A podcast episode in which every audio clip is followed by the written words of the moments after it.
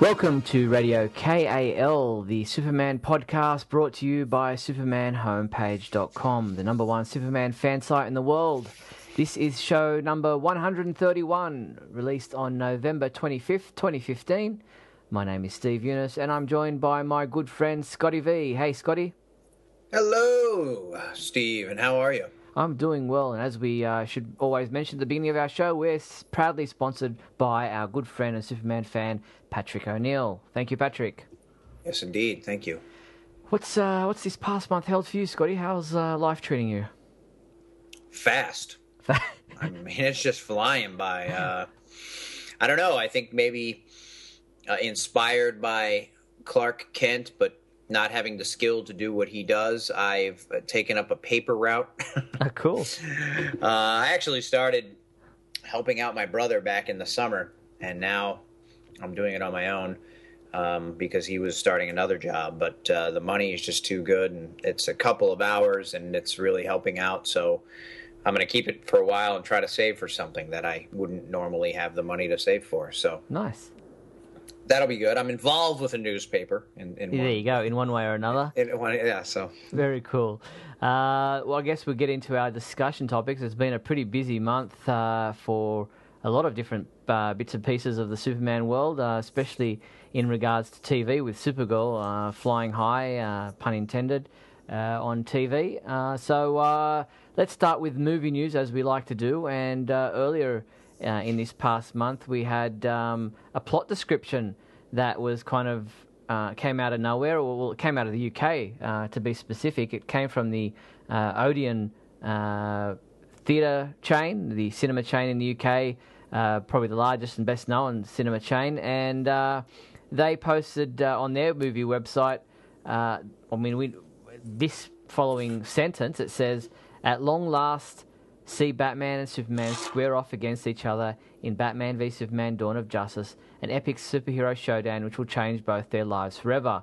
Then it goes on to say Clark Kent doesn't trust Gotham's mysterious masked vigilante, Bruce Wayne doesn't trust the alien who nearly destroyed Metropolis, and Lex Luthor, who hates Superman more than anyone, is manipulating both of them for his own twisted ends.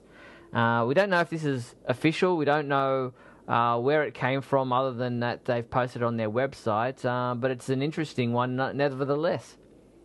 Well, it sounds a lot like I think what a lot of speculation had already been talked about. We all assume that Dar- that uh, Darth Vader. I'm here looking at a picture of Star Wars on my uh, desktop because, of course, we have that coming up. But uh, uh, that Lex Luthor. Notice interesting dichotomy between those two mm. characters. But uh, I, we figured, I think, that Lex Luthor would have something to do with the manipulation of either the populace, uh, the politic, or possibly even Batman himself. Mm. By this description, it seems like he's also manipulating Superman as well. Uh, I guess that makes sense, although I would have much rather the description read the alien being who was involved in a battle that nearly destroyed uh, Metropolis, as opposed to the alien who destroyed uh, half of it. It's not like he walked in there and just started destroying things. um, yes, some things got destroyed in a battle for the Earth's survival, and we've been through this over and over again. But the uh, the description, as written that way, uh, places all the blame on this alien who came in and destroyed everything, mm. which is just very uh, a very oversimplification, and maybe that's the way Batman is going to look at it. And I'm talking to my brother and other people who are more fans of Batman than they are of Superman, who say things like, "Well, if that's the description, then I'm not going to like it because Batman's not that stupid. Batman's not an idiot. Batman's not a fool. Batman." Wouldn't just get angry. Batman has total control of his emotions. Batman has total control of everything. Batman knows what's going on. And I think this is all part of the buildup over the last 20, 25 years of making Batman all of those things, which, as a human being, and one of the arguments people always give for Batman being more interesting is that he has all of these depths that maybe Superman doesn't have. Because the excuse always is Superman's a Boy Scout, always does everything right, never makes any mistakes, and never does anything wrong. While his Batman is much darker, makes snap decisions on the fly, is a human being, can make mistakes, and has battles go awry for him.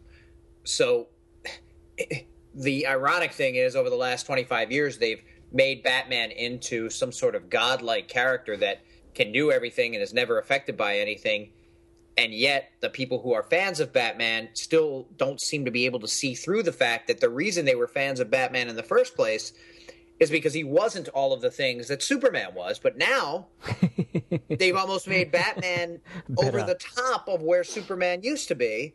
And yet, that doesn't seem to affect the Batman fans who don't seem to see that. But what I'm saying here is, in the context of this film, I'm ha- I'm hearing from Batman fans that Batman should definitely be on the top of this argument because he should never be able to be fooled by Lex Luthor. He should never be able to be fooled by anything else. He should be able to see right through the battle, know that Superman was the good guy, know that he wasn't in the wrong, know that he's good, and know that there's nothing to be worried about. And all those things that make him Batman would cause him to know all of that, and he would never have the reaction that he is apparently going to have by being manipulated by Lex Luthor. And I disagree with that, but that's the argument I'm hearing. Mm, yeah, no, I mean, what you say makes a lot of sense and uh, rings true to me. So, uh, you know, I think uh, Lex Luthor being the master manipulator that he is, uh, it's not just about um, Batman, it's about working with Bruce Wayne and the technology side of things. And so through deals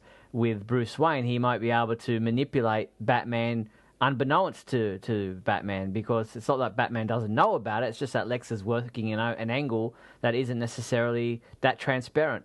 And so uh, it'll be interesting to see how Lex Luthor does play out in this film, and I'm looking forward to, to seeing that um, those relationships. But uh, an interesting uh, insight into possibly something that uh, is in the film uh, through this description. But uh, as we say, we don't know it's, it's an official description. The uh, only official one we have is one that's been around for a while now, talking about. Um, Fearing the actions of a godlike superhero left unchecked, Gotham City's own formidable, forceful vigilante takes on Metropolis's most revered modern day savior, while the world wrestles with what sort of hero it really needs. And with Batman and Superman at war with one another, a new threat quickly arises, putting mankind in greater danger than it's ever been, ever known before. So that's the the official description that we uh, have received from Warner Brothers from months ago. I like that one better because it doesn't it doesn't place any blame on Superman mm. in that description. And you know, as Superman fans, the movie that we saw, although it might be a very smart thing because it seems like half of the superhero movie fandom thinks that the movie was terrible for the same reasons that Bruce seems to be upset with Superman, and that mm. is all the destruction and all the wanton violence and seemingly not caring for the human populace. So maybe it's going to help to bring people together, whereas right now they're divided as to whether or not Man of Steel was good or whether or not Superman, uh, you know, was was totally careless in the movie. And the other thing is, and I know this is going to be blasphemy uh, to Batman fans, the thing about it is is that Lex Luthor is one of the most intelligent minds on the planet. So the argument then is, well, Bruce Wayne is one of the most intelligent minds on the planet. But then I would counter, Superman should be one of the most intelligent minds on the planet. He's able to absorb all knowledge. He's able to read books at, at, at a breathtaking speed more than a human being. He's able to absorb all that information. You know, in the old days, they would show that he knew hundreds of languages and he had been to hundreds of different countries and he knew about all their cultures and everything. Uh, they've kind of gotten away from that a little bit, and I guess because they're trying to downsize Superman so that he's not so much greater than everybody else. But my point is the fact that Lex Luthor has the ability to manipulate both Superman and Batman and the uh, much of the populace and politic of, of planet Earth is a testament to his greatness as a supervillain. He doesn't have superpowers. We've never really seen him this way in the Superman movies previously. So to see him as a, as a scheming, manipulative, conniving a businessman, super scientist, highly intelligent technological leader who can who can you know behind the scenes change things around to make things go the way he wants them to is exactly what you want from Lex Luthor. And Batman fans may not care because they don't care as much about Lex Luthor because he's technically a Superman villain. But the other side of that is Lex Luthor's been a villain for the entire DCU many, many times. For the Justice League, he's been involved in lots, of, you know, and he's always pulling the strings from behind, and he's always behind things when they go awry or when they go the way he wants them to go, even if Superman's not around. So seeing him, and we haven't seen it yet, but if it sounds like he's manipulating both of them, That's happened in countless comic stories, and it's exactly what Lex Luthor should be doing, and therefore makes perfect sense to me that he would be able to manipulate uh, Bruce Wayne or Batman, who is supposed to be able to see past these things and be super intelligent and know every answer before he even gets asked the question. Hmm. Yeah, no, you raised some good points. Um, I, we've also heard from Charles Roven this month. Um, he's the one of the producers behind both Man of Steel and uh, Batman v Superman: Dawn of Justice. And uh, in an interview, a three-part interview with Collider.com, uh, he made some uh, interesting revelations. Initially, they asked him about who are the, the brains trust behind the DC Universe collective movies, and uh, you know, he obviously Zack Snyder and his wife, and Geoff Johns and himself. And he also mentioned a uh, gentleman by the name of Jon Berg. He says that uh, they were all great people, that uh, they're all very creative, and um, they're you know coming together to um, to be the I guess they're the, the, group behind the scenes who are formulating the plan for the larger DC universe of movies. Well, I like the idea that there's a team. People have said many times you know, uh, Marvel has their IVA rad or whatever that actually runs the whole thing and makes sure it all fits with continuity and all makes sense. But every time DC brings out a movie, you can tell it's disjointed and it's clumsy and no one knows what's going on because they don't have somebody, one person behind the scenes that's actually making everything work. Mm. I don't think even with AVA Rad or Avi or I'm going to say his name differently every time. Um, I don't think he's one guy. I mean, he's the guy, he's the creative overseer or whatever, but he has teams and they get together and they actually map things out. And it sounds like that's what they're doing now. Yeah. Uh, with the DC movies, so it's nice to know that. Exactly, and uh, he's also made mention, and we've seen a lot this uh, in recent times about Wonder Woman, and the Wonder Woman movie is uh, clicking into gear, and that's moving forward, and we've seen the the uh, official description and, and cast listings for that. Uh, but he also mentioned Justice League, and he says that uh, Justice League Part One is uh, is going to be filming in the first or second quarter of next year. Mentioned that the the UK is one of the locations where they'll be filming most of the film. Same with Wonder Woman. So very interesting to see some some forward movement on the Justice League film. Well, we've also seen uh, the first picture, I guess, of. Uh, I wasn't sure at first if it was real or not. The the first Wonder Woman shot from the from the actual Wonder Woman movie. Yep. Yeah. No. Uh, just came out with her. I don't know why she's in, in a hood. hood. Yep. I don't know what that's about, but uh, so yeah, it's nice to see these. I think people are really excited about seeing you know a female superhero you know we have supergirl on tv now and and, and we're going to have a, a, wonder woman movie and kind of uh, a big cornerstone of this universe so i'm i'm, I'm real happy about that yeah so uh, some forward movement on justice league uh, with wonder woman obviously taking place before that and uh, interesting to see that's all moving forward uh, all about to happen now, beyond uh, Batman v Superman: Dawn of Justice, uh, well, not beyond, I guess. It's, as far as merchandise is concerned, we've seen a lot of you know, uh, items, uh, toys, T-shirts, things like that that will tie into the film, and uh, we possibly got a bit of a spoiler from some of those toys, especially the Lego set, which uh, reveals that they'll well, I mean, it talks, it, it's about a, a sky-high battle and shows Lex Luthor in a um, in a helicopter, one, uh, Lois Lane hanging off the side of the helicopter, uh, Batman, the, you know, Batman uh, in his uh, Batplane with uh, Superman and Wonder Woman also involved in that set. Uh, it's not confirmed that this is something that will happen in the movie, but it wouldn't be the first time that a image or um, artwork from a particular toy or piece of merchandise has revealed something about the movie that we didn't know about.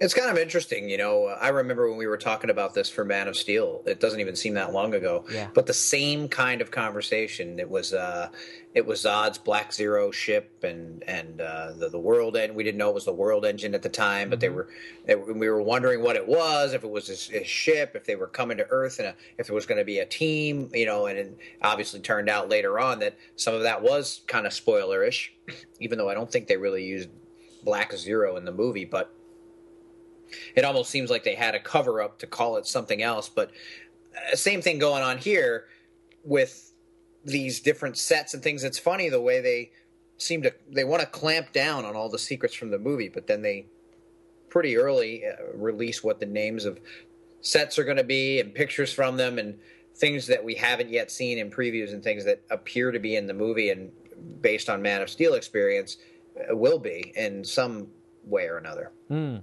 And uh, beyond that, we also got some Hot Wheels uh, items, some uh, well, what would you call them? Like little miniature cars and things.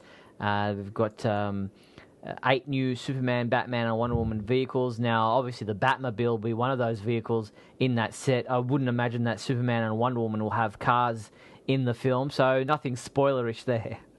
It'd be funny if they were driving around. I remember back in the Super Friends days, they all had like uh, the, the the super whatever they would call it. It was like a vehicle, it was a car, but it had guns and it had different things on it. Superman would have one; he'd be driving around. You know, Flash had one. He, you know, and Flash runs around everywhere. Why would he, you know? But uh, and then of course you have Wonder Woman and her and her invisible plane, which I'm I'm I'm sure we're going to see in this movie. Yeah. Now beyond that, we've also had some um, uh, previews of uh, Japanese toy uh, for the Mafex Batman v Superman action figures, expected to be about six inches tall. Uh, we've had T-shirts, some interesting uh, T-shirts, some from Graffiti Design, who obviously are well known, but also some from a different company called Merchoid. And these ones are a bit more negative. the images They've got the Superman false god image. Superman's got horns on his head and got false god uh, stamped over the front of his uh, image. There's the Batman Gotham Demon one, which demonizes Batman and makes him looks, you know, uh, skull-like, and so uh, very, uh, I guess, negative type of uh, images for these particular T-shirts, um, which is like the propaganda, I guess, against the superheroes from people who are, you know, anti uh, anti you know superheroes.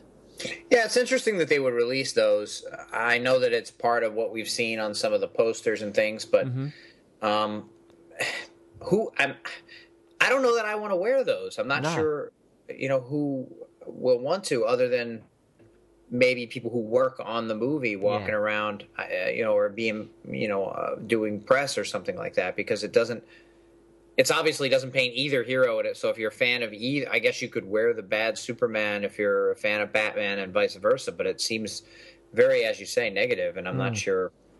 I'm not sure who the uh, market is for that. Yeah, it seems like an odd choice of uh, merchandising, uh, and I guess you know a company like I've never heard of Merchoid before, so maybe uh, they decided to help manufacture them because it was you know something that they could get a hold of and it was open to them where graffiti designs will obviously go for the more uh, marketable images like the logos, the, the standard logos, and the images that uh, fans will wear. Uh, so it's a, an odd choice, but I guess uh, it's got us talking, so uh, perhaps yeah. it's uh, something that will get them a bit of publicity. so that's really where we're at with some of the merchandise coming out for Batman v Superman. As I said, action figures, uh, t-shirts, uh, some bed bedding uh, covers and, and pillowcases, stuff like that. Uh, all out there available coming out to the first quarter of 2016, I believe. Very exciting. Again, remembering with Man of Steel, what do I want to get? What am I looking at? I wish money was no object because I'd just get one of everything. you and me both. And now we did get a, a, a, before we move on to Supergirl and talking about TV stuff, we did get a, a bit of fan mail in response to uh, something that we spoke about in our last podcast. Uh, Thomas NG uh, from Denmark uh, got in touch with us, and uh, I'll I'll leave it to you to read his uh, his letter, Scotty, because it was in reference to something we were talking about last month. Hello, Steve and Scotty V. Having listened to your conversation in the October edition of Radio KAL about the possible retrofitting of the Wayne Tower collapsing in the Batman vs. Superman trailer, you seem to agree that the building was actually under construction. But having just revisited the movie at the 2 hours, 2 minute, and 42 second mark, it is clear that the floor Kal was hurled into and where Zod unleashes his heat vision was fully furnished with office equipment. And furthermore, the building, when collapsing, looked fully furnished with glass facades. The unfinished building under construction with bare steel bearings is visible in the scene after the Lex oil tank explodes at the 2 hour, 4 minute, and 36 second mark. That's also the scene where Zod abandons his battle armor. So to summarize, the BVS trailer scene is 100% okay and not retrofitted. I think this was an important detail to show that the continuity is actually okay. This is not a criticism. Keep up the great work you both do. I always enjoy listening to the podcast and Radio KAL Live as well. Looking very forward, uh, very much forward to BVS. Best regards, Thomas NG from Denmark. Well, thank you, Thomas, uh, for clarifying that. I guess you and I were probably uh, confusing or remembering the uh, the uh, still, uh, you know, where he was where he comes swinging with the still um, I beam uh, at Superman as being the same time as when he unleashes his heat vision. Well, I know that um, there was. I, I, I did remember that there was office furniture in there, and, and there were some um, signs on the wall. I think there's even uh, some sort of a call Batman sign. You know those Yep. those posters that Uh, say you know keep panic. calm or whatever. Yeah. Yeah. Uh, so I did. I do remember seeing that, but I also it also seemed to me that the building was empty and maybe some floors were under construction. Uh, but you're right. I, I guess the where Zod uh, takes off his armor is a different building altogether. Mhm. I don't know that I was confusing the two of those, but I did. It did seem I didn't see any people.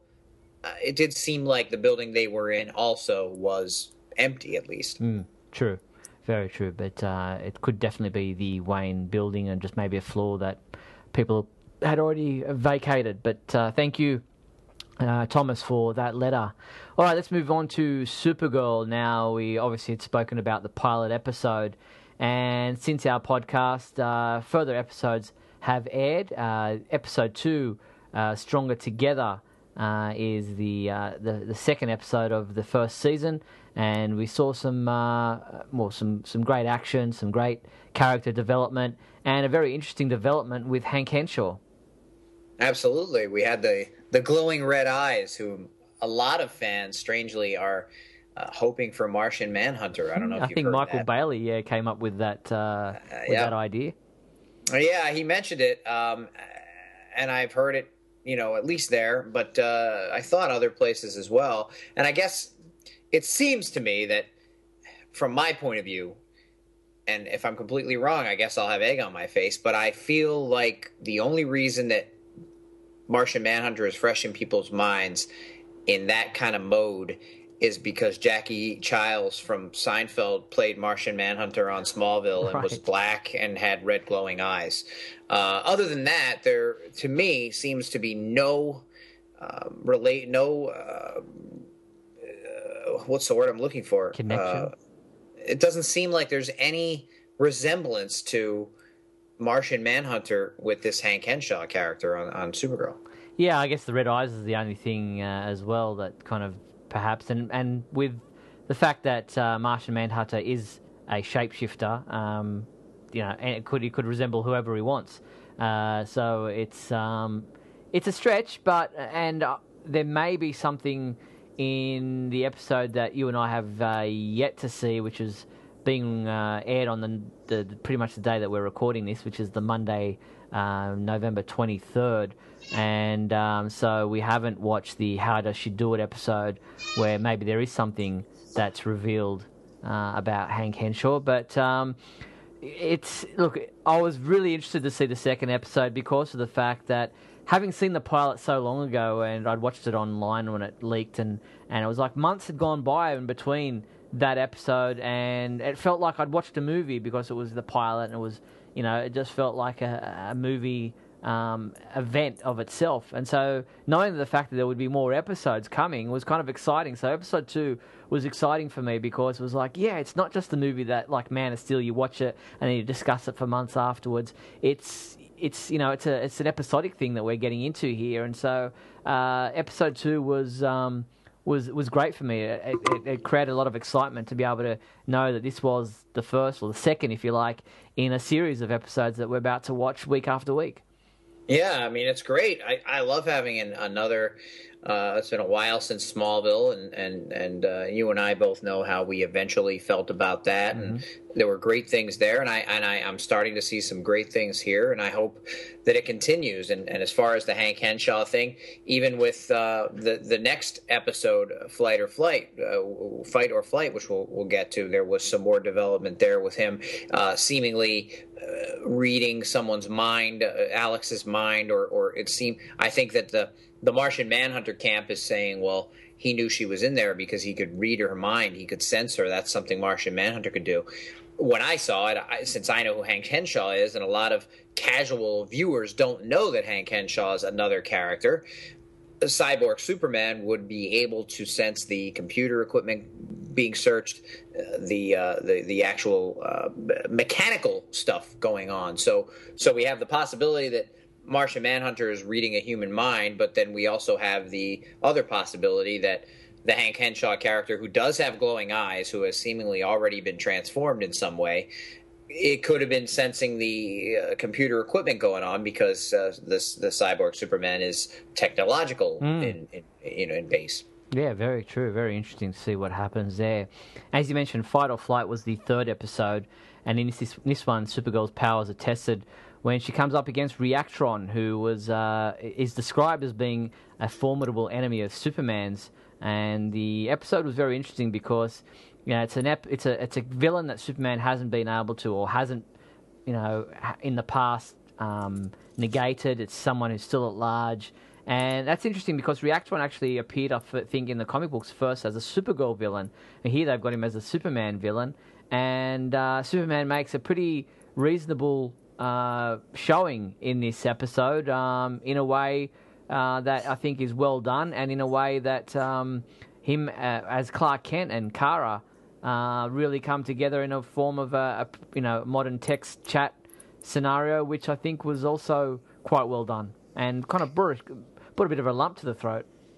Yeah, I was definitely very emotional at that part. I thought it was real cool. It was it was bringing character to a character who's not seen, yeah. who isn't cast, who doesn't have an actor, and who doesn't speak.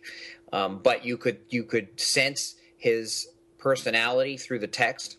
You could tell that he was proud of her. You could tell that he was genuinely pleased. You know, normally, uh, a lot of times I get into discussions with someone over text, and sometimes they misunderstand something and they get their feelings hurt or something. And then I explain it to them later, and they go, "Oh, I read it this way, or I thought it yeah, this yeah. way, or or maybe they're still not sure if I'm telling the truth or not, and I really did mean it in another way, but I'm trying to change it now."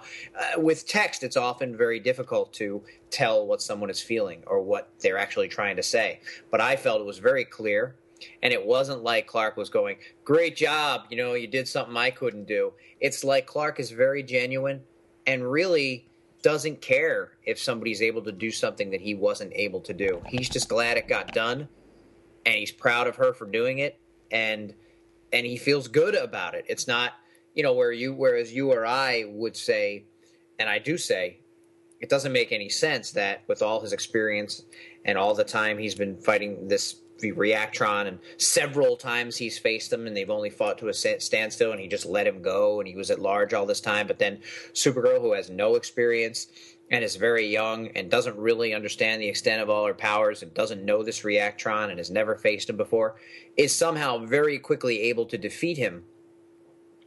So, as much as that might not make sense from a story point of view or from a fan point of view, from Clark's point of view, uh, it makes total sense. Supergirl, he knows. He's probably been watching her and checking up on her through her life. I hope so, anyway. And I think they could have helped themselves by including a scene maybe where she, she says to Jimmy or something, Yeah, I've always felt that I've had a guardian angel, or they could have shown him hovering above when the plane was crashing. Because it never makes sense to me in any of these situations where a lot of people are about to die. There's a plane going down. It's very highly publicized. It's on the news. They're talking about it for minutes. That Superman could get there in a second, but doesn't come.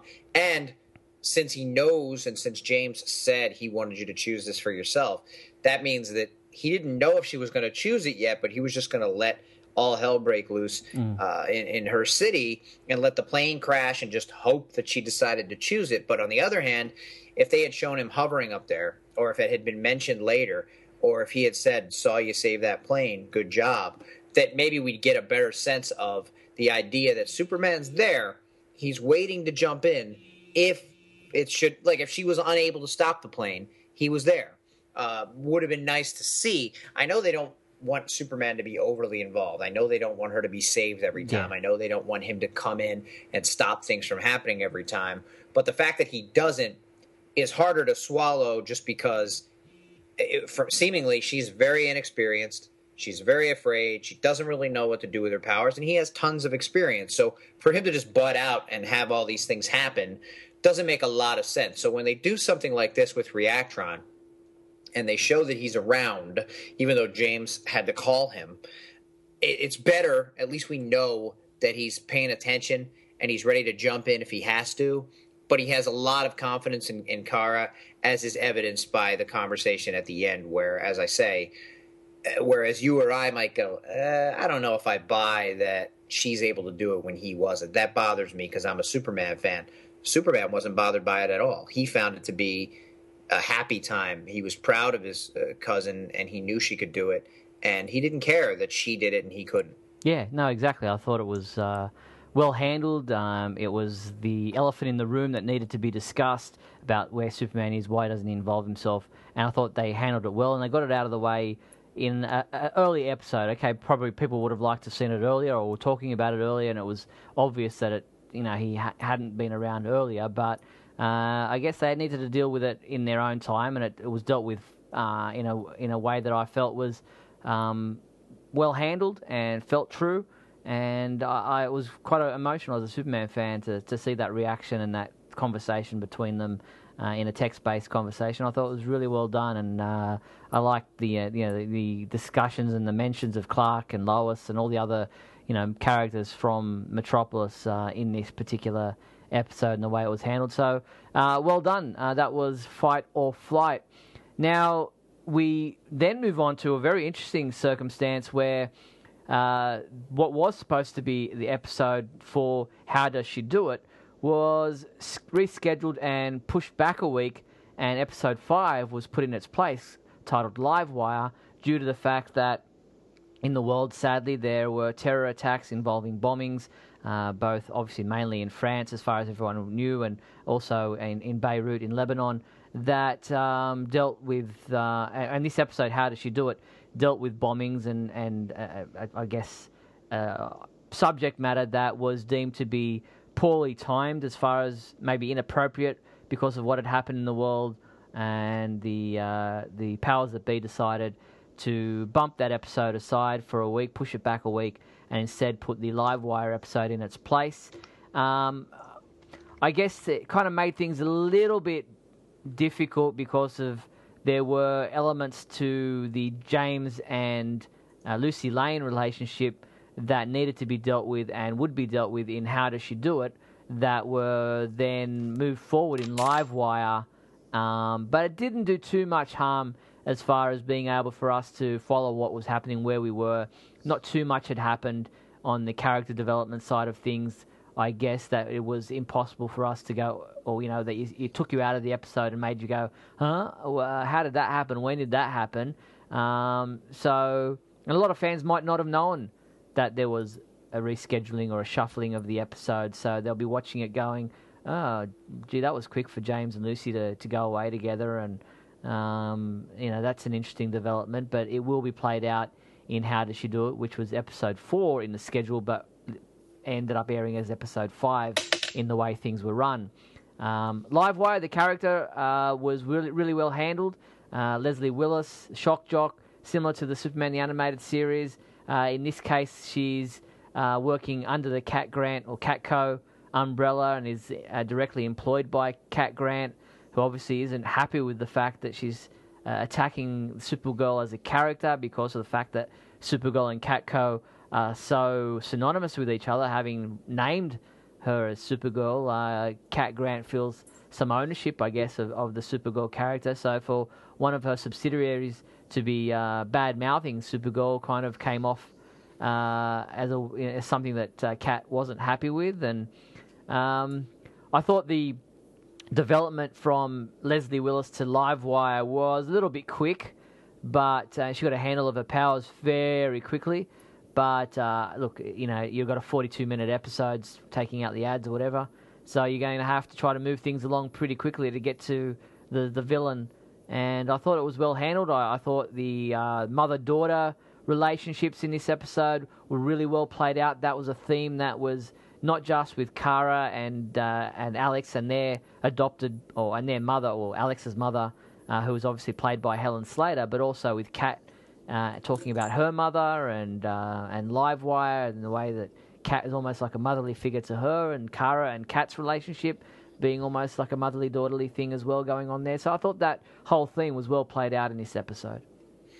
Wow, you really said a mouthful there. Yeah, I did. Sorry. I gotta try and like because there were a lot of things you said that I want to try to address. Okay. Uh, here's what I like about uh, the live wire thing. I, uh, on the animated series, when she first made her appearance, and I don't know if a lot of people know or if everybody knows, but uh, Livewire was created for the animated series and mm-hmm. only the animated series. And I guess they then later decided to introduce her into the comics. Uh, I don't think she was ever as popular as uh, Harley Quinn, no. who was introduced the same way, but they did it and she's been in lots of comics since then, and and uh, she's been on Smallville, and she's now on this show. I like that they still use the same type. They still used her as what she was when she first was introduced back then. What I would have liked to see is, uh, and it's harder to do on episodic television than you know if you were on a show like Breaking Bad or Walking Dead or even Daredevil on on Netflix. You can it's serialized, so in episode three or in episode four, they could have shown her or had her be around. Right. And maybe have the accident happen at the end of the episode or something during a battle and then have her come back in episode six as Livewire and do that then so that it wasn't just introduce her, uh, have her change into Livewire, have her know her powers and get right into it, as you say, because it's only a 42 minute episode. Uh, it might have been, it could have been better, maybe spliced throughout a few episodes to where we got to know Leslie Willis as a personality, and obviously we wouldn't like her because of the things she says. But then, then she became the villain after the fact mm. in another episode. That could have been something that another show might have done. Uh, but the mother daughter thing. Here's here's a problem that I've heard in some critiques of the show and from some fans. It's very you know pro fem you know feminist and uh, that's good you know we have a we have a, a, female hero. We're, we're showing her as being just as good or better than the males uh, in the case of, of, of fight or flight. We were shown that she's better than superman even though she's only been around for two days and and superman isn't needed because he can't stop a guy that she stopped after half a fight and then uh, another fight. Uh, but so so they're going to great pains to show us she doesn't want him. She doesn't need him. She doesn't want to be like him. She doesn't respect him. She doesn't care about him. She doesn't like him at all. Uh, she doesn't want him involved in her life, and she she doesn't even like the way he goes about doing his job because he doesn't keep friends around him. All of which is untrue.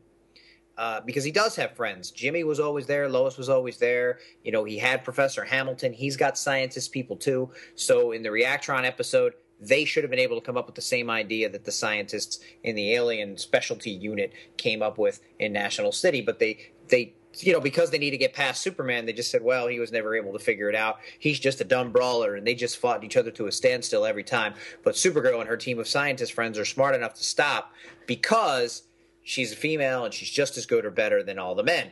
Same thing seems to be happening, and I'm hearing from fans and critics that it seems to be that they're really pushing the idea that men are just not important in this Supergirl universe. Uh, her dad was mentioned one time. We don't see him anymore. Uh, Alura is in all of the uh, recordings. Alura is the one that they make. And now, uh, to be fair, Jor-El was the guy who got all the play in the Superman side, and I never liked that either. I think it should be a little more even, and they both had a mother and father. Same thing with her Earth parents now uh, we're seeing Helen Slater, so so we're seeing uh, Danvers come, but only the female Danvers. Why? Uh, because they really have it. It's really at the forefront of their minds that this has to be a female-driven show. You know, you got Cat; she's the other strong female personality.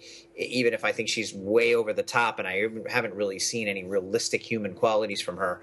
Um, but then you have Kara, and then you have these other kind of goofy male people around her. James is okay because he's very strong and very confident and, and very important in her life. And I guess we're going to have this new guy, uh, Cameron Chase or whatever, who might be, uh, or Adam Foster, somebody who might be a, uh, you know, a romantic interest for her, even though I thought she was romantically interested in James.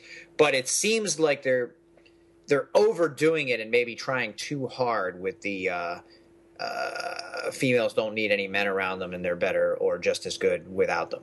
Yeah, I, I, guess I can see that criticism there. And to be fair, in the Livewire episode, Dean Cain did play a very important role, and we find out now that he sacrificed himself uh, for so that the DEO wouldn't take Kara as a young girl, and instead uh, took him and his knowledge of Superman uh, to you know to their benefit and to let Kara live and grow up as a you know a young girl.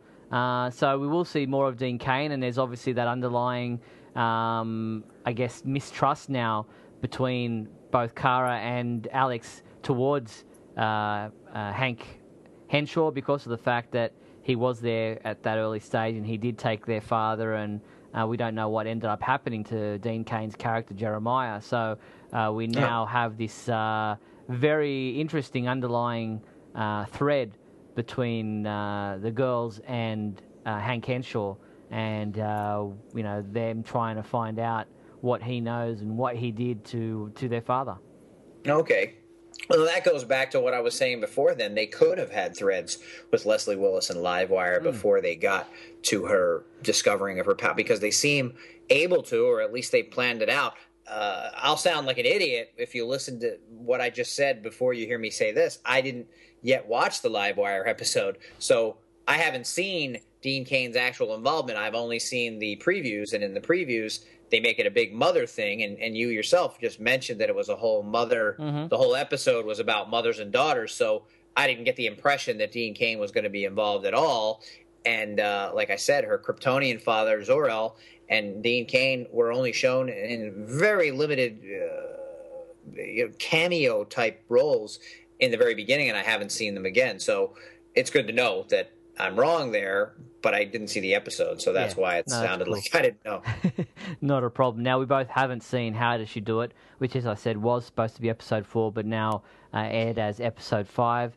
Uh, it's uh, airing uh, as we're recording this episode on a Monday night, and uh, this podcast gets released on the Wednesday. So uh, we will talk about that next time we get together. But uh, now, before I, you move on to yeah. this, you just reminded me of something else you talked about in your long thing that I didn't remember, and that is, I know a lot of people go on shows that that that where they're the fan of, and I'm I'm fan. I'm a fan of all things Superman. I love the Supergirl show. I love the Super Family, but that doesn't mean I can't I can't have a critical eye or go eh, in the opposite direction of where you think I might go. And I think sometimes people who listen to me say uh, all he is is negative, all he does is complain, eh, which I find untrue. But what I do try to do is is have a uh, eh, and, and and and what's the word now? I'm looking for. Sorry.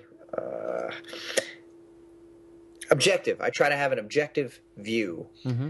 even if it's something I love. And does it seem it just seems like it's still kind of early. If the idea was we need to move this episode because the timing of it is off and it's just not in good taste to show an episode about bombings, it's a week later.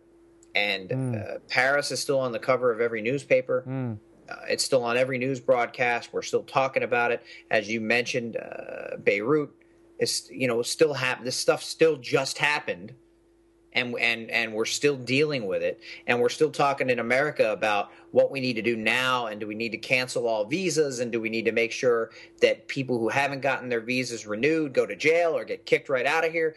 They're trying to make they're talking about making sweeping changes uh, because of something that just happened a little over a week ago. And what I thought was great in the beginning was that it was very sensitive and it, it made a lot of sense to not play the bombing episode last week, but then they play it one week later? Yeah, I understand your concern there, and I guess it's maybe it's came down to what was feasible, what was uh, the public um, re- reception to the shuffle, whether people were open to the idea of having it on. Maybe they saw other TV shows that dealt with similar themes, still went ahead and aired, and so um, you know they thought, oh well, look, you know everyone else is doing it, or nobody really seems to have a problem with us putting it on. Uh, we need to do it. Um, you know, we can't we can't not ha- have this episode air now because it just won't make sense in the greater scheme of things to put it later on. And um, yeah, I don't know the reasoning behind why you go ahead and air it this week. What's the difference between one week or the, the next? But um, I guess they decided it was it was still relevant and uh, you know not deemed to be uh, too um, touchier subject, I guess, a week later. Yeah, I mean, I, am sure it's you know, Supergirl is very light and and things Yeah. are kind of handled in a jokey way, even if it's a bad guy situation, and she goes in and punches him down, and it's real cool, and you know all girl power and all that. But uh, it, it was interesting because I think they're going to be going into a hiatus here. At least for a week or two for Thanksgiving, probably, mhm. or then with holidays coming up. It almost I, what I thought initially was that they just weren't ever going to air it. Yeah, it might go on it'd be on the DVD or something. DVD set or Yeah. whatever. But uh, uh, the other thing that I and we haven't seen it yet, um, since they had some time, it seems like they could do one of those things. They used to do it on Smallville a lot, and it was copied from other shows before that, where they'd start the scene saying, you know, uh, three weeks ago or 36 hours ago or Right. 72 hours, and then kind of. So it could they could use it as kind of a narrative device where, yes, we we showed that James and, and Lucy were moving forward on a huge out of town date, but this is why it happened, as opposed to well, we skipped an episode, but here it is.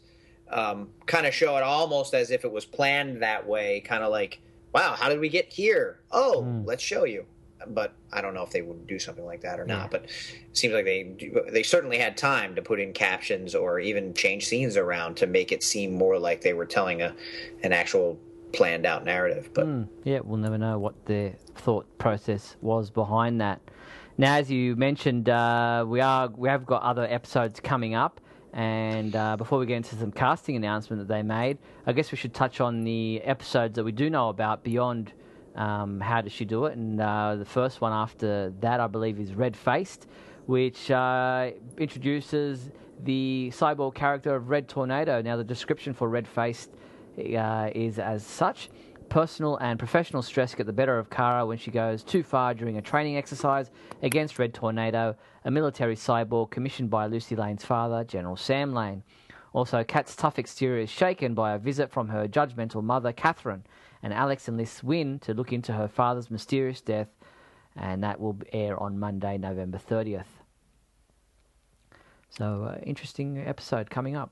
I know a lot of people have said some negative things about the way Red Tor- Tornado looks, but we'll have to wait and see how that plays out in a visual context, in a moving visual context. But um, he definitely looks silly in the pictures. Yeah. it looks like he's wearing big giant astronaut gloves and you know uh, uh, some cardboard on his chest. And I'm sure in in the lighting of the show it'll look better. And of course, uh, it may, I guess it is a first model type of a robotic android thing, so maybe it's a little clunky. Who knows? But uh, I, I can tell from some of the imagery that it definitely appears that they're going to be fighting each other as the enemy of the week. Uh, but hopefully that won't last, and, and they'll learn that uh, each other is, is not the enemy. Yeah, exactly. Now, the next one after that is titled Human for a Day, Episode 7, and that will air on December 7th. And the description for that is Kara and her friends must rely on their inner strength and courage when an earthquake strikes National City. Also, Alex's mistrust of Hank reaches a breaking point when the earthquake traps them in the DEO with Jemm, a powerful alien escapee.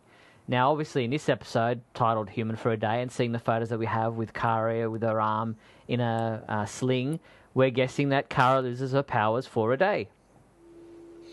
Yeah, I mean, I think I, I mentioned this somewhere, and it seems as though every one of these types of shows does this at least once. Yep. Oftentimes twice, and in the case of Smallville, like 12 or 14 times, um, where uh, for some reason, uh, Clark, or in this case, Kara, uh, loses their powers and becomes quote unquote human for a day, or however long they decide they want it to be. It seems like something that I guess people like to see or like to see how they deal with it. I mean, I think the show has already done, and depending on your point of view, an incredible or or horrible job of showing how regular humans can be equal with a superpowered Kryptonian because it seems like almost every week they have Alex beat up Supergirl, and every other week they have people shooting her out of the sky with uh, kryptonite darts.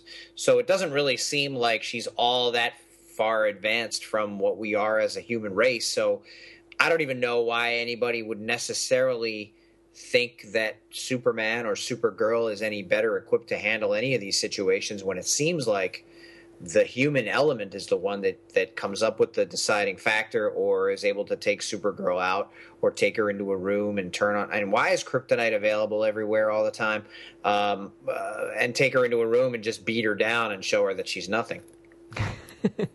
yeah, I get your point. There, uh, there does seem to be the the human element seems to be a very uh, topical uh, point throughout all the episodes because it's usually uh, Kara's humanity that allows her to win the day as well. Uh, you know, understanding how you know what's right and what's wrong, and how people work and how things happen, and and that's kind of usually what uh, is at the forefront of her mind when she comes through to win the day. But uh, here it's it's all about um, you know her dealing with the fact that she doesn't have superpowers, that she can be sick, that she can be hurt, and uh, you know she can't speed around, she can't fly, and and I guess for her that really hasn't been a problem because for what is it, 13 years of her life, she kind of suppressed all those super strength and she didn't fly for a long time. And so uh, maybe it's the fact that now she's become used to those powers and is has been free to use them that now that they're taken away for her for a day that she's going to uh, really miss them. But um,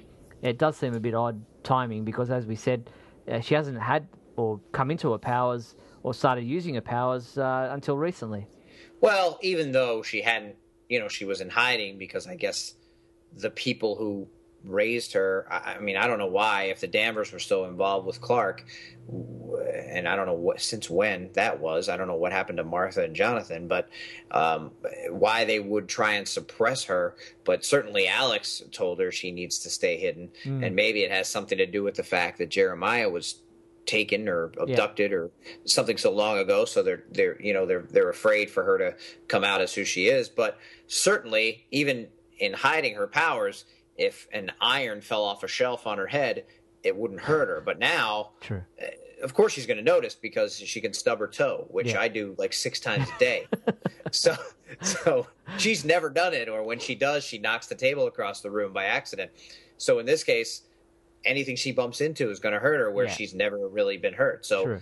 Uh, and I see why that's an interesting story to tell and why they do it on every show. Um, it seems a little early, as you say. Yeah. Now, the other interesting uh, element from that story uh, description was Jemm, the alien who, in the comic books, is the son of Saturn uh, and uh, is uh, now the very first live action uh, version of this character come to life in the episode of Supergirl. Nice. I, I like. I do like. even though it does seem rushed a lot, I do like the idea of like the Flash show uh, they really just get into comic book superhero action right away. Yeah. They have these other characters. They don't really even explain. Like Reactron was just there. He's there. He's Reactron. He's a supervillain. There was no like, did he fall in the vat? Did Batman push him in? Did he hold him up from the? Did his face get all melted? Did he become the Joker? No, he just is he's here. He's a bad guy. He fought Deal Superman a few times. Now he's fighting with you because we're in that world, and they just put us right in it right away. We know there are superpowered beings. We know there are supervillains. We know that there's a superhero, and we just want to see those things happen. Not like some other shows, you know. And I can't really think of one off the bat that might take, you know, 10 years or something to get to a point where somebody might fly around and be a superhero. Uh, no, this is getting right right off the bat, and I loved it. Yeah, no, I, I love it too. Now, some casting announcements, as I said, happened this past, past month. Uh, we had, uh, first off, Emma Caulfield cast in the role of Cameron Chase. And now uh, Cameron Chase's father was uh, violently murdered, and since that day, she decided to dedicate her life to law enforcement. Now she's a stern, no holds barred FBI agent, and uh, her weapon of choice is manipulation and manpower.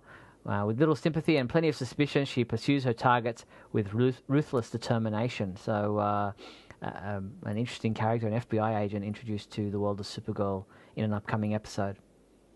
Very cool.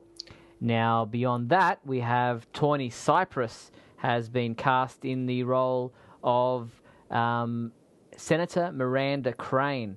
Now, uh, Miranda Crane's character is described as uh, Senator Crane finds herself, or she's described as being a uh, an anti-alien gov- uh, senator who uh, has been, you know, peddling her anti-alien beliefs to try to get votes. And she says that in this episode that she will be in, uh, Senator Crane finds herself on the other side of the issue when her visit to National City is interrupted by an alien attack forcing her to possibly accept help from Supergirl, who, as we know, is an extraterrestrial. Ooh. Well, when you first hear it, you go, "Oh, another anti-alien." We got the whole Batman v Superman coming up, which seems to be all about that. We got what's going on in the Superman comics right now, which is all about that. We've got Hank Henshaw and the anti-alien division uh, that he works for. That's all about that. And now we have another character coming on who's all about that. But uh, maybe she'll get some redemption if she's going to change her mind midway through. maybe. Now the uh, the other interesting. Um, casting announcement we have is Blake Jenner, who, for those who don't know, is actually um, Melissa Benoist's real life husband. Uh, they were former co stars on Glee uh, and have since married in real life uh, since that show aired. And now he will portray Adam Foster, a handsome stranger from Cat Grant's past, whose arrival in National City tests Kara and Cat's relationship like never before. At the same time, Adam and Kara form a very unexpected connection. So uh, interesting to see her real life husband appearing on the show. Yeah, it's cool, and I don't know. You know, I, I hear this a lot uh, when we talk about like uh, Adam Sandler or something, whose friends appear in almost every single movie, and right. other than that, they don't really do anything else. Um, eh, do people? And I wouldn't think that Melissa Benoist has a super amount of power yet, where she can tell the casting people who she wants in the show. But uh, is it possible that? People on shows or people who are the star or people in movies can actually, you know, influence the idea of who might get, you know, I'm sure she must have had something to do with it. You know, she went and said, "Oh, he'd be great. You got to bring him in, uh, audition him, you know, please." Or something along, you know, it wasn't just random. Oh, who's this Blake Jenner cat? Let's bring him in and see uh, who it might be. You know. No, I'm sure there would have been some uh, influence there from her part, and the fact that they were former Glee co-stars would have had something to do with it too, because uh, I believe, not that I ever watched the show, but I believe that their two characters were r- romantically linked, um, but never got together. And so uh, here we may be able to see uh, the two uh, have some kind of romantic fling on the show. I don't know, but uh, I, get, I guess there'd be the chemistry there because well they're married. So uh, I imagine that would uh, that would help with on-screen chemistry. Oh yes, I mean you know what happens too a lot is um, you, you, hear it where you know Brad Pitt and Angelina Jolie actually got yeah. involved with each other on the set of Mr. and Mrs. Smith. It seems to happen a lot where two actors are thrown together romantically and there really is actual chemistry there, and then you find out later that they're really dating. Mm. It's happened in a lot of the Twilight movies. Uh, the people from that, I don't know who they are, but uh, that thing happened. It's happened in a lot of. I can't think of them all right now, but it, it happens. It's it's it's a pretty common thing because uh, you know a lot of times when you're acting, I think you bring up emotions and you bring up actual real feelings in order to in order to get your character across and in order mm. to make people believe what you're doing and it becomes very real even though it's not. Yep. and so a lot of times uh, i think real feelings get mixed in with what was supposed to be pretend and in some cases uh, it works out really well i guess and, and hopefully uh, you know they'll have a happy marriage and and, and uh, this will be one of those cases. Let's hope.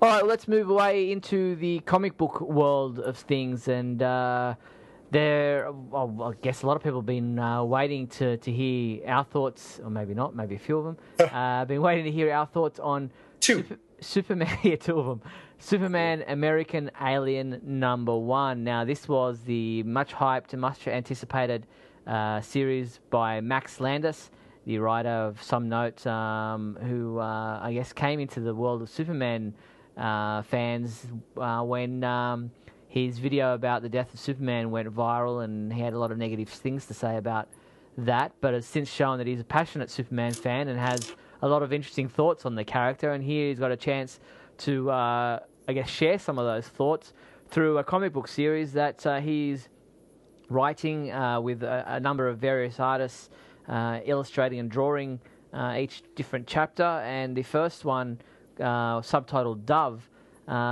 sees uh, a young Clark Kent trying to come to the terms with the fact that he can defy gravity, that he's unable to control it at first, that it's scary. His parents, Martha and Jonathan Kent, are unsure how to deal with it. It's a real problem for him, and I thought this was a very emotional and uh, well thought out story that uh, I quite enjoyed. I also enjoyed it, and but I enjoyed it differently than you. It's it's it's strange because the most recent incarnations of Superman, uh, Smallville, the comics these days, um, like you know, uh, we assume Lois and Clark. Uh, he doesn't come into his powers until he's well into his teens, or at least starting his teens, or closer to an adult. In Man of Steel, he doesn't fly until he's 33 years old. Mm. Um, uh, but then back in the day, there were times when he was lifting his crib as an infant, when right. he was uh, using heat vision. So uh, there are there are different incarnations, and and not just in different eras. It seems like right at the same time we have several different incarnations of Superman going on, and now we have another one where, in the comics currently, he doesn't have either of his parents. They died in a car accident, but in this comic both of them seem to be still alive, but were in a car accident but survived.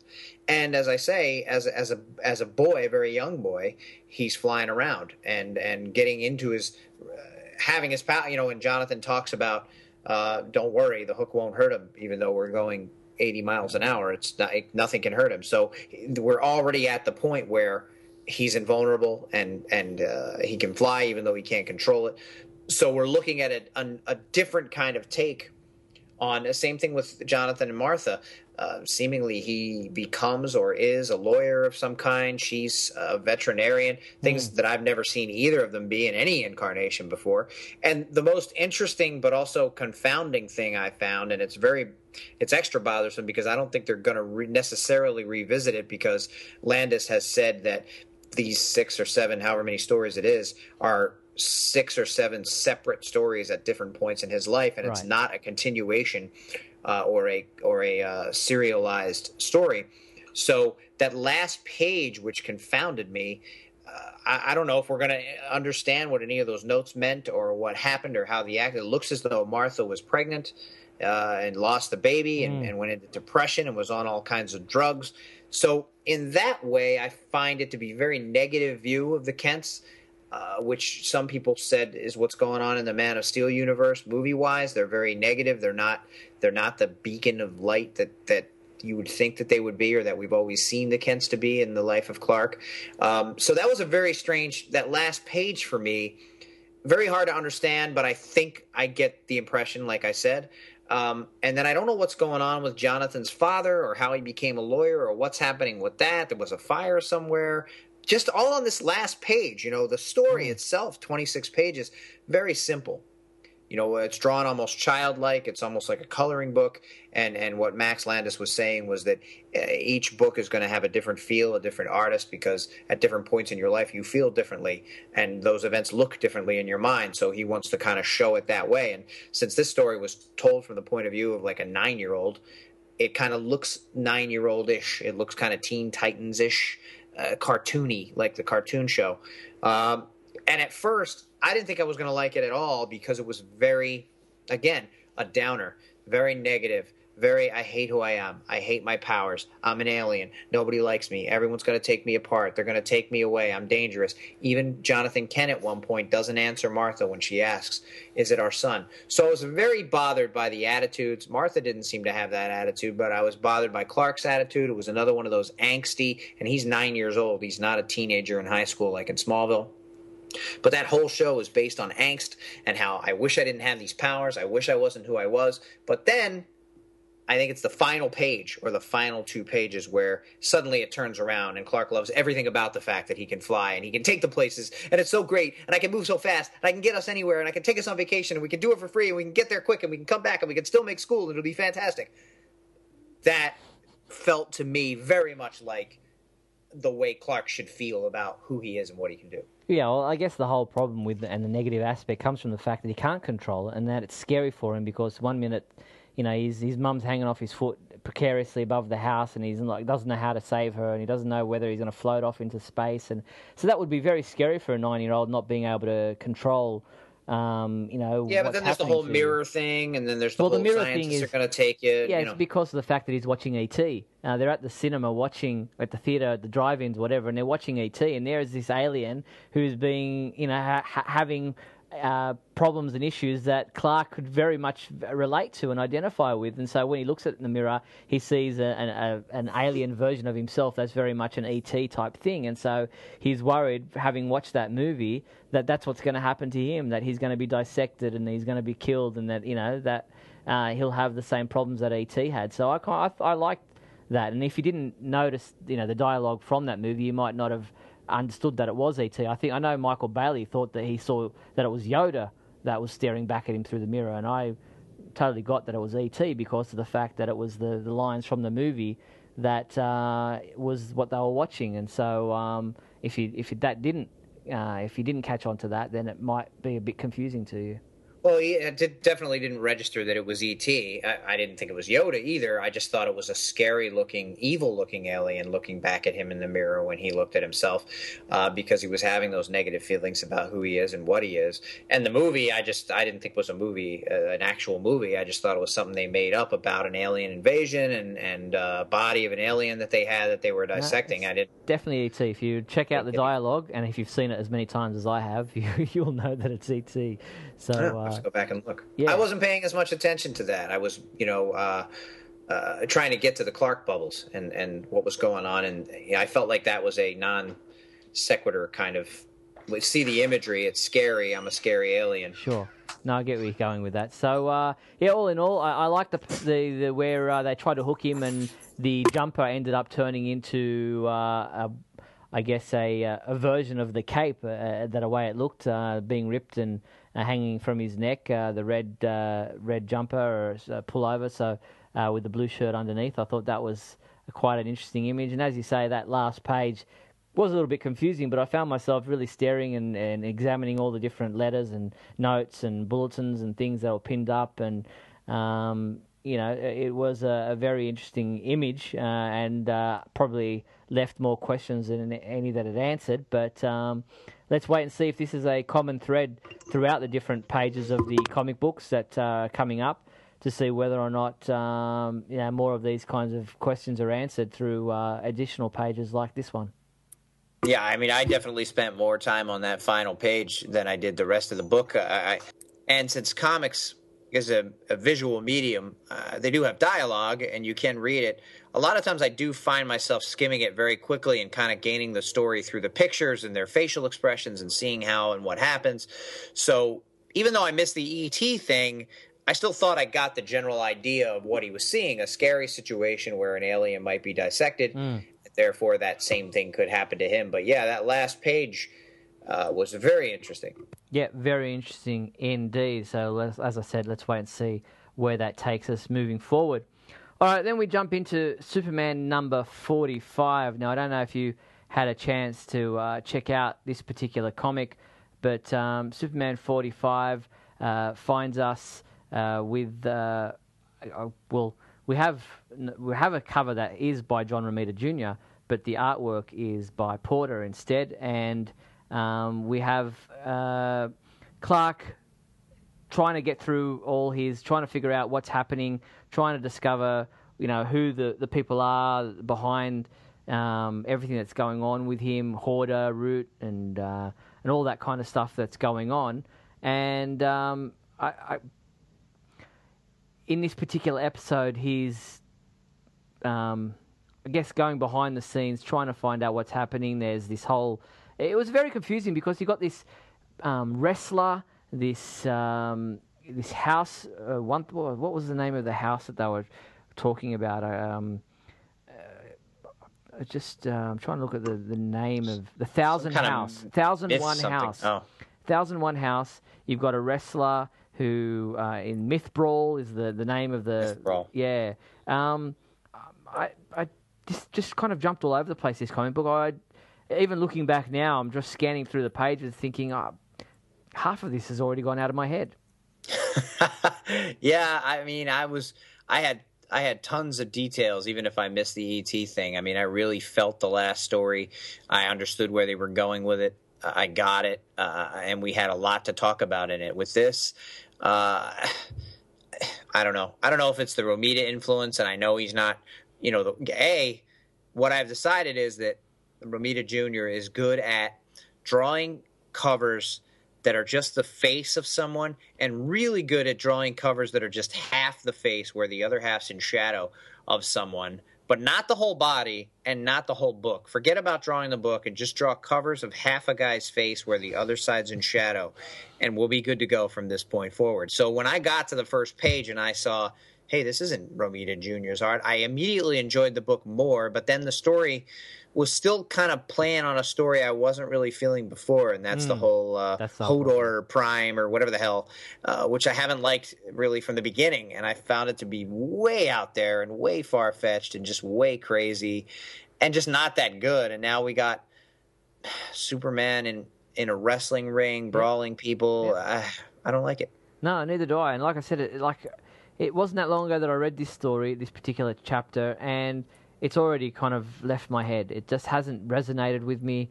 Um, it's you know the whole brawl, myth brawl thing, and the thousand one house. It just came, all came out of nowhere, and it just was like, what am I reading? What is this all about? And why do I care? Yeah.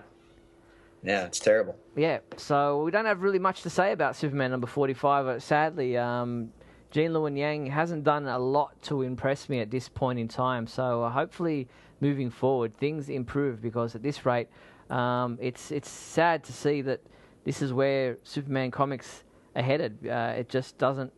Um, it's just not resonating with me, as I said, and that, that's sad because I want to try. I want to enjoy the Superman books as much as I can. Yeah, I mean, I know they're trying to go for the the downtrodden weakened brawler who doesn't even have the other half of his life anymore, and I know they're, I guess, trying to gain empathy for that character, whereas people were having such a hard time seeing the ultra powerful uh, guy who doesn't really fit in with our view of who we are or who, who anybody we know is or, or, something along those lines. But and I'm okay with him having uh, lost his powers. I, I like what's going on in action for the most part. But uh, yeah, this brawler thing and wrestling and, and being angry because a, a guy said he'll put you down next time and making a quip to him about how he like he did before or whatever just doesn't seem like Superman to me. No, I agree. All right, let's move on to Batman Superman number 26. And in this one, we see Superman with uh, a number of the uh, the Bat family out in Siberia, uh, where they've followed the uh, um, the tracks of uh, Vandal Savage. Uh, there's these um, missiles that they're helping these uh, locals to decommission. Uh, at first, they don't trust them. They're not sure what to do because Vandal Savage is, to them is all powerful, and they'll he'll kill them if they, you know, change the plans or go against what he's got in mind. Uh, but Superman and the uh, the the Bat crew convince them otherwise, even though Superman's not at full power, which at first is something that's a bit of a downer to the locals because they think, hey, Superman's here to save the day. You know, nothing's going to be able to stop him. But um, they obviously he's not at full power. He doesn't have uh, nearly a quarter of the power that uh, they know him to have, and the boy kind of uh, proves that by stabbing Superman with a fork multiple times. Uh, which I found a bit disturbing, but um, it was disturbing. but then uh, Superman calls in Batman, who, as we know, is not Bruce Wayne, but is Commissioner Gordon at this point in time, and um, they un, uh, I guess dig up or uh, reveal this uh, big Nazi war machine uh, under the snow. yeah. Uh, again, not not a whole lot of forward movement to the story. I, I guess I I still like the idea of Superman trying to figure this out, trying to come up with a plan since he knows he can't handle it the way he might normally. Uh, but as you say, the kid with the fork was very disturbing. It seemed like at first he was so excited that Superman was here, and he was, oh, could I just hang out with him for a while? And then he was staring at him, and then suddenly he's stabbing him in the shoulder with a fork. And then later on, when he was when Superman was bleeding from the fork stabbing, I thought it was a little off because the fork wasn't bent or anything, and and he's been shown to be holding up missiles over his head and still taking bullets and yeah. still getting punched by superpowered beings. But a kid with a fork was able to pierce his skin and make him bleed. So it seems a little unless he's lo- unless he's getting weaker and weaker. But then still in this in this very same book, not long before that, he was holding up that that entire missile and everything. But maybe that's not the same as invulnerable skin. But it just seemed a little bit more extreme than what I would expect from a kid with a fork. Yeah, yeah, it just it just uh, seemed a bit odd. But um, again, uh, I guess this story needs to play out a bit further before we can really judge it too much. The whole Vandal Savage thing. We know that there's Vandal Savage and Hoarder Root and the, what's the other one, the shadowy person, um, all behind this. So uh, there's obviously it's culminating into something uh, down the track, and uh, I guess Vandal Savage is the first part of that to to play out. We'll have to wait and see. Well, I want to point out again that they keep mentioning the the manufactured star that the uh, Gotham people have, the, the, the you know uh, Bruce Wayne's scientists came up with that now has been stolen. Uh, and I mentioned this before. I I can't. If Superman doesn't get his powers back from this star, I'll be very very surprised. Yeah. All right, we'll move on to Action Comics number 46. And um, in this particular comic, and uh, by the way, I've got I, I love the variant cover on this one with Bugs Bunny. Uh, I thought that was awesome. I love the whole Looney Tunes variant covers uh, as an aside. But uh, in this one called uh, Blind Justice Part 2 Into the Shadows, uh, we have Superman dealing with the I guess, infection, if you like, of this black shadow matter that's starting to overtake him. Um, there are certain people that, obviously, when it overtakes them, they go crazy and they go mad and they, they're, they're just violent. But uh, Superman is, is kind of dealing with that, although there are a number of people, including uh, his friend um, Lee, who is able to um, uh, combat the the black matter and is able to uh, not get angry and not uh, lose herself to the wrath that uh, it uh, invokes. Uh, but this uh, Superman instead kind of takes it on board, absorbs it, and is able to use the shadow matter to, I guess, teleport, if you like, from one shadow in one place to another shadow somewhere hundreds of miles away, which I found very bizarre and interesting. But um, yeah, just uh, you know, again here he is in this particular comic dealing with the with the shadow. Uh, what's this character called? I'm I'm not even sure of her name, but well, you uh, said Wrath before. I believe Wrath, it's yeah, uh, Wrath is her name. And um, so uh, he's dealing with that and comes up against Frankenstein uh, at the end of this comic. Yeah, I mean, very powerful forces as compared to a kid with a fork in the other episode. So it's another case of timelines and where are we, and I'm not sure. It seems like by his power level that in Batman Superman, it's a little ways down the track, and he's uh, even weaker than he is now. And in Action Comics, he's still a little more powerful, so he can take on these shadow creatures and fight much more powerful forces uh, than a kid with a fork. So I guess that's where we are. I don't know that the stories are connected. It seems like it seems like one's by itself. He mentioned shadow creatures, but he's not currently fighting them in the Batman Superman book. No. And he's clearly not hanging out with Batman and the Batman family waiting for uh, Vandal Savage to show up in the other book. So it's definitely they're, at, they're definitely out of time. Yeah. And, they also seem very out of sync in terms of what his power levels are and what we can expect from him. And what I what's a theme through all of these, Superman 45 being the worst, is that they're all very disjointed and kind of very everywhere all at once and with no real kind of settling down point or understanding of story. Yeah, and I guess that kind of really comes to the fore when you're sitting as you and I are now, looking back over them in a in a as a monthly thing, and realizing just how much certain stories resonated with you and others totally didn't and which ones you remember and don't even have to look through to remember how the story played out, and other ones you really do because they just didn't, you know, didn't stick with you. And um, and, that, I'm finding that interesting, just sitting here trying to talk about these comics that really aren't that long ago that I read them, but uh, nevertheless, some of them stick with me, and others I'm going, oh, I can't even really remember reading this. So either I was really tired at the time, or just this story just isn't doing anything for me. Well, I think what the problem is, and, and people other than myself, I actually didn't complain about it until now. People have been complaining for years and years, way back in the '90s, when when the covers all had the numbered shield on them, so that you would know uh, which issue came next in, in story, even if you weren't reading them in order the other way. You would know where to read next to follow the story, because some of them would jump to another book altogether, but they were all interconnected and interlaced. But people used to complain that uh, or do complain now that most of these stories are just a way to gather them all into a big book format so that you can sell it for a larger price later on and they're not as interested in telling a coherent story month to month which is true to an extent but it's the same kind of thing when you have a serialized TV show although there does seem to be more coherency in say a show like Breaking Bad, where each episode kind of does what it needs to do, but at the same time, they all tie together and tell a cohesive story. Whereas mm. with these, it seems like for a, a, big portion of them, we're not going to get anything from it until we get to issue 10 or wherever it is that they're going to finally tie things together. And am I going to remember and go, oh, that's why this was this and that was that? Or am I just going to go, oh, okay, it wraps up here? It seems almost like it's they're either doing too much or they're trying to make too much more money later on by selling collected copies uh, and stretching it far too thin in terms of keeping our interest now. Mm, definitely. So that's where we're at with the comic books. Uh, we wait and see uh, where they play out and how that this story plays out. Maybe by next month we'll have a bit more of an understanding of where things are at with the main Superman comic books. But uh, we'll wait and see.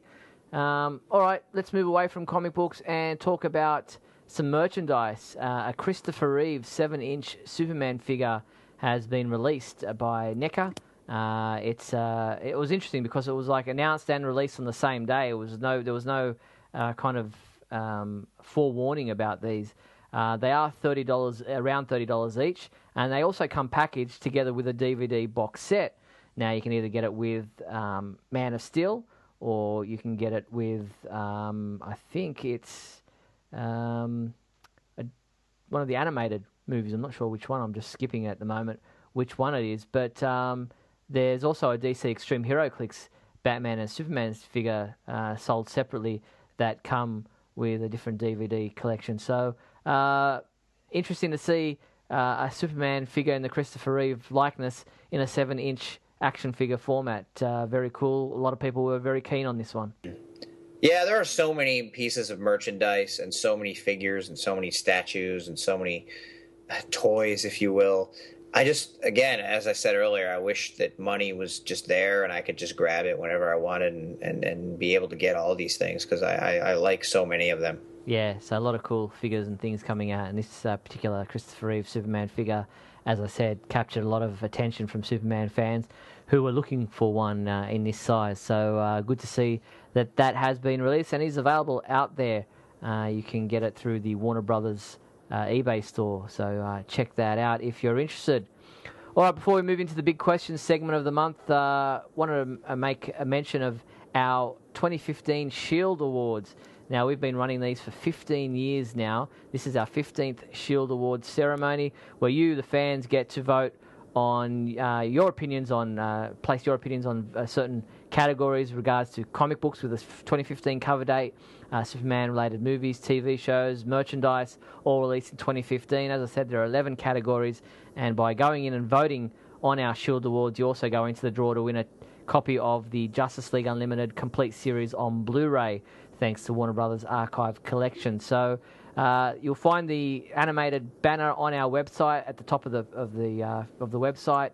The Shield Awards. Get voting. Voting closes uh, midnight on December eighth. So uh, get involved, and uh, we'll bring you those tallies of those results in mid December. Awesome.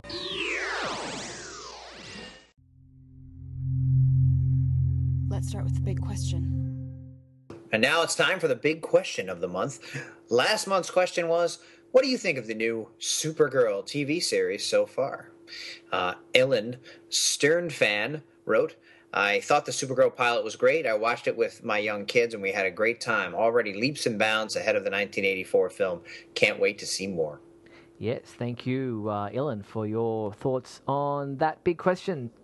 Next up, we have Argent L, who wrote, Hey, Stephen Scotty, I just love the new Supergirl show. I'm so glad to have something to watch that's not only Superman related, but also not all doom and gloom.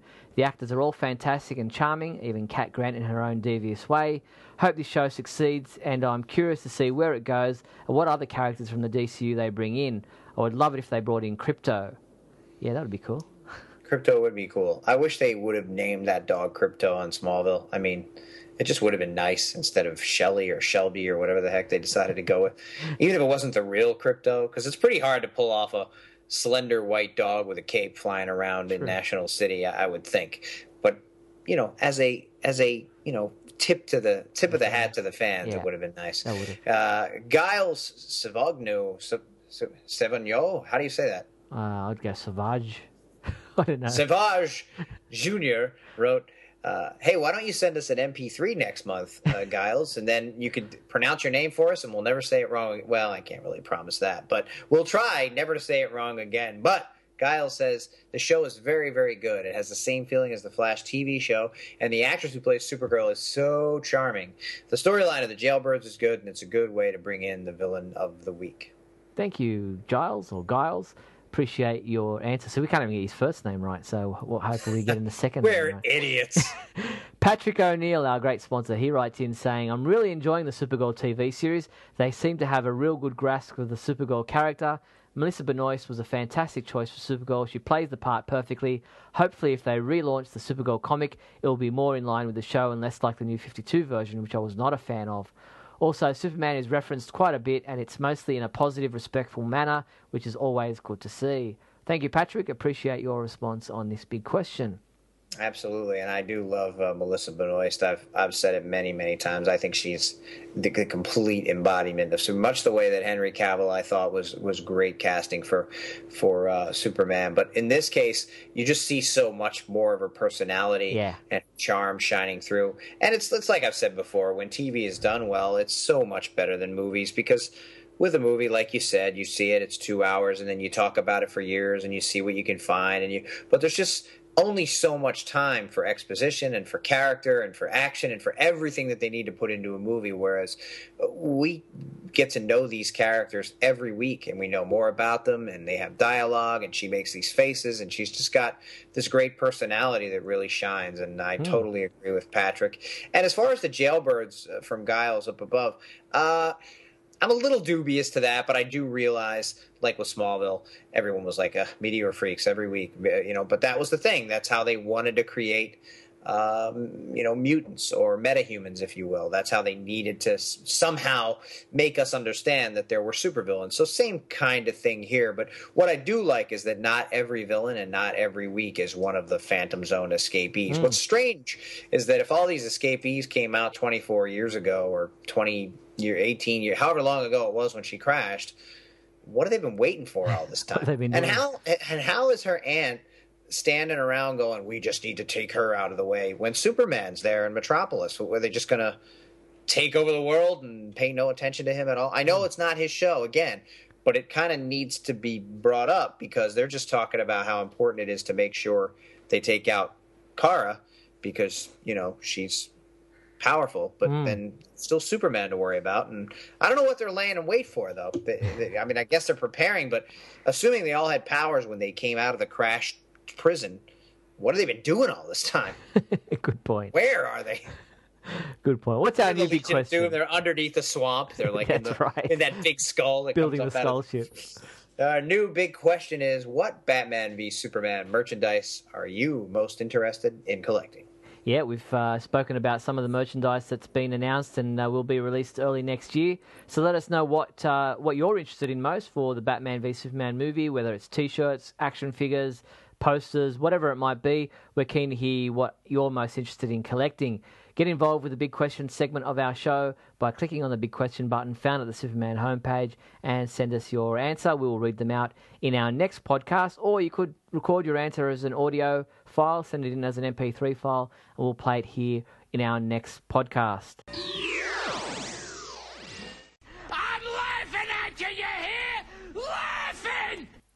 Steve spends countless hours every month searching the internets and searching the world. At one time, he was trekking across Addis Ababa with a backpack and uh, a team of wolves to make sure he was safe, trying to find us comedy, comedy sketches every month. And due to all that painstaking work, what, what, pray tell, have you found for us this time around? Well, thankfully, in my searches, uh, it was actually Patrick O'Neill who came to my rescue and gave us this next comedy sketch for our show. It's uh, from the Night League uh, from funnyorDie.com, and we see Superman and Robin.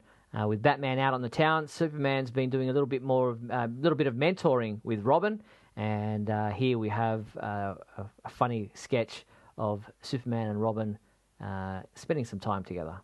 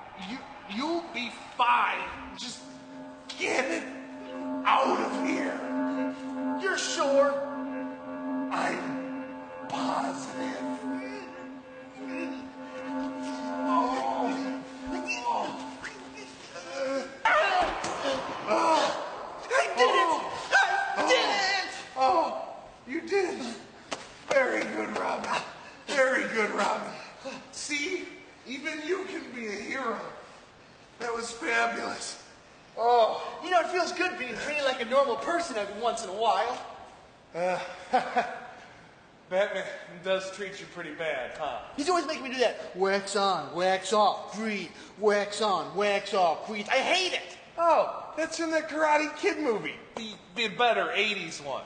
What? You mean he hasn't taught you how to do anything cool? Not even like the voice? No. And I'm really nervous about it because what happens when I have to save somebody? I don't know what to do. Oh man, just like here, check this out. I'm Superman. I invented the night. I am Robin. Tell all of your friends about me.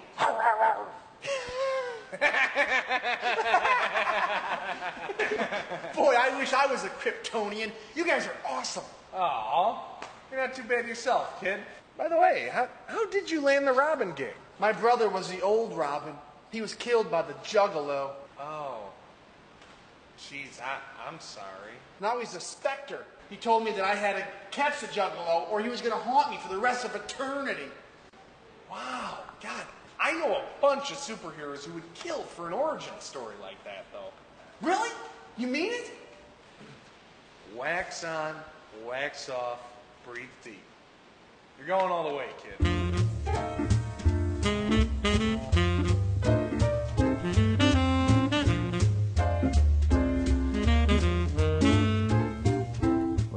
Well, there you have it. Some funny stuff from the funnyorDie.com people. Funny or Die often has a number of uh, good video. I saw one the other day that's probably not uh, uh, appropriate for this podcast, but it's quite funny when Batman and Superman meet on the roof, and Superman wants a partnership, and Batman thinks it's stupid, and it's it's very very funny. So check that out if you if you're going to listen to this one and, and uh, enjoy it. But uh, very very funny stuff. Only one thing alive with less than four legs can hear this frequency, Superman, and that's you. Time for the super secret soundbite. Where did uh, last month's come from? Well, last month's sound came from the pilot episode of Supergirl, and uh, I'm guessing a lot of people guessed where it was from, but sadly, only four people sent in their entries, and they were David Huang, Richard, oh, sorry, Rick Ruiz, Ilan, and Patrick O'Neill. So, congrats to those four people. Uh, but uh, let's hope, job. yeah, let's hope more people can get involved with the super secret soundbite segment of our show, and let's see if more people can guess where this new sound. Oh, actually, before we play the new sound, let's hear the old sound and see uh, how David, Rick, Ilan, and Patrick guess where it came from. Here it is. Oh, uh, it's him. Yeah, so that was the sound. So well done to those four people.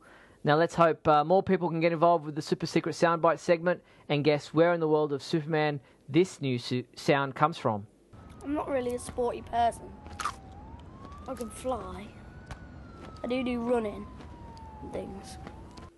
Well, if you think you know where in the world of Superman that sound came from, use the Super Secret Soundbite entry form found at the Superman homepage and send your entry in. Each person who guesses it right will have their name read out here on Radio KAL.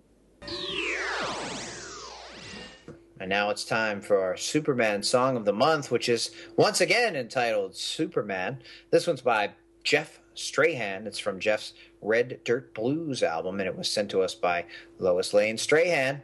Yes, that's her real name. Check out more of Jeff's music at jeffstrahan.com. And here is his song, Superman.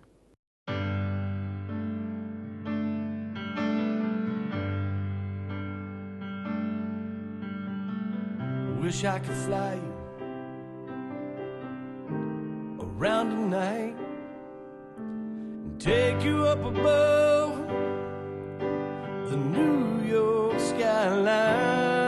I wish that I could take you for a quick trip round the moon and take your breath away while I'm holding on to you. But you know,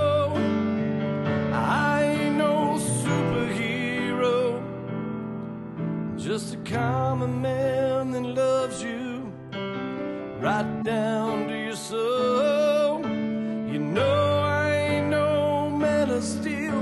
In fact, I ain't that strong.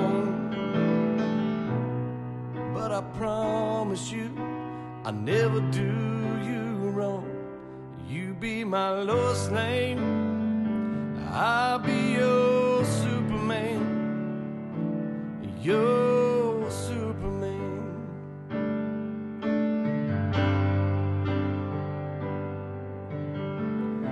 Wish I could take you to the Northern Pole. Show you some big palace and wrap you all in gold. I wish that I could take take away your pain, give you only sunshine when you're tired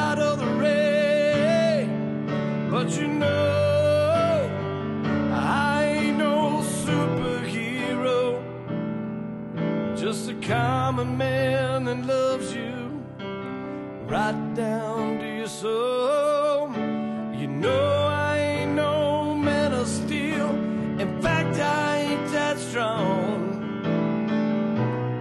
But I promise you, I'll never do you wrong. You be my Lois Lane. I'll be your Superman. Your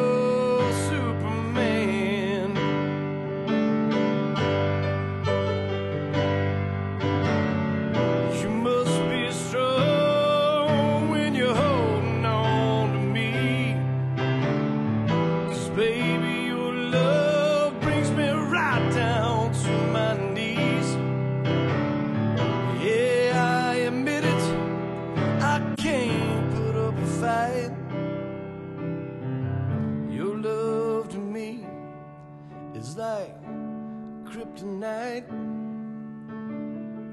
Wish I could hold you to the morning light every day for the rest of my life. I wish that I could protect you from all the bad things in this world. Bounce bullets off my chest. Tell the world you're my girl, but you know I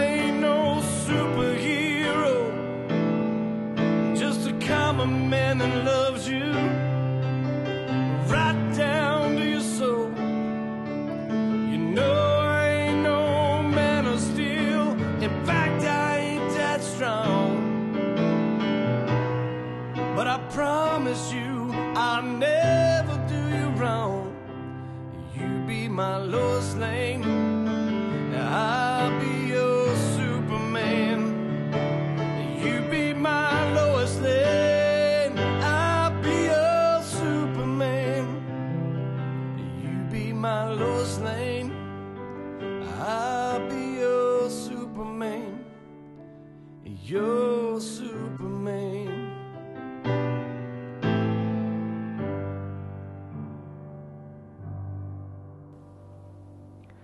Well, there you have it. That is the song, and that is our show. Once again, thanks to uh, Lois Lane Strahan for allowing us to play Jeff's song here on Radio KAL.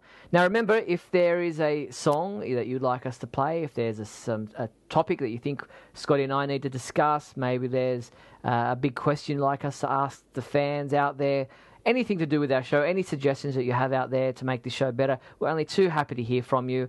Uh, please, you can contact us using the KAL feedback form found at the Superman homepage, or you can send us an email. My email address is steve at supermanhomepage.com, or you can email Scotty at scotty at supermanhomepage.com, and we're only too happy to receive those suggestions.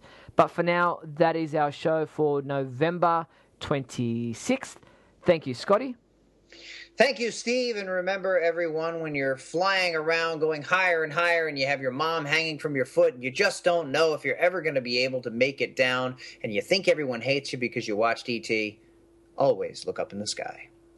You've been listening to Radio KAL brought to you by SupermanHomepage.com and our proud sponsor, Patrick O'Neill.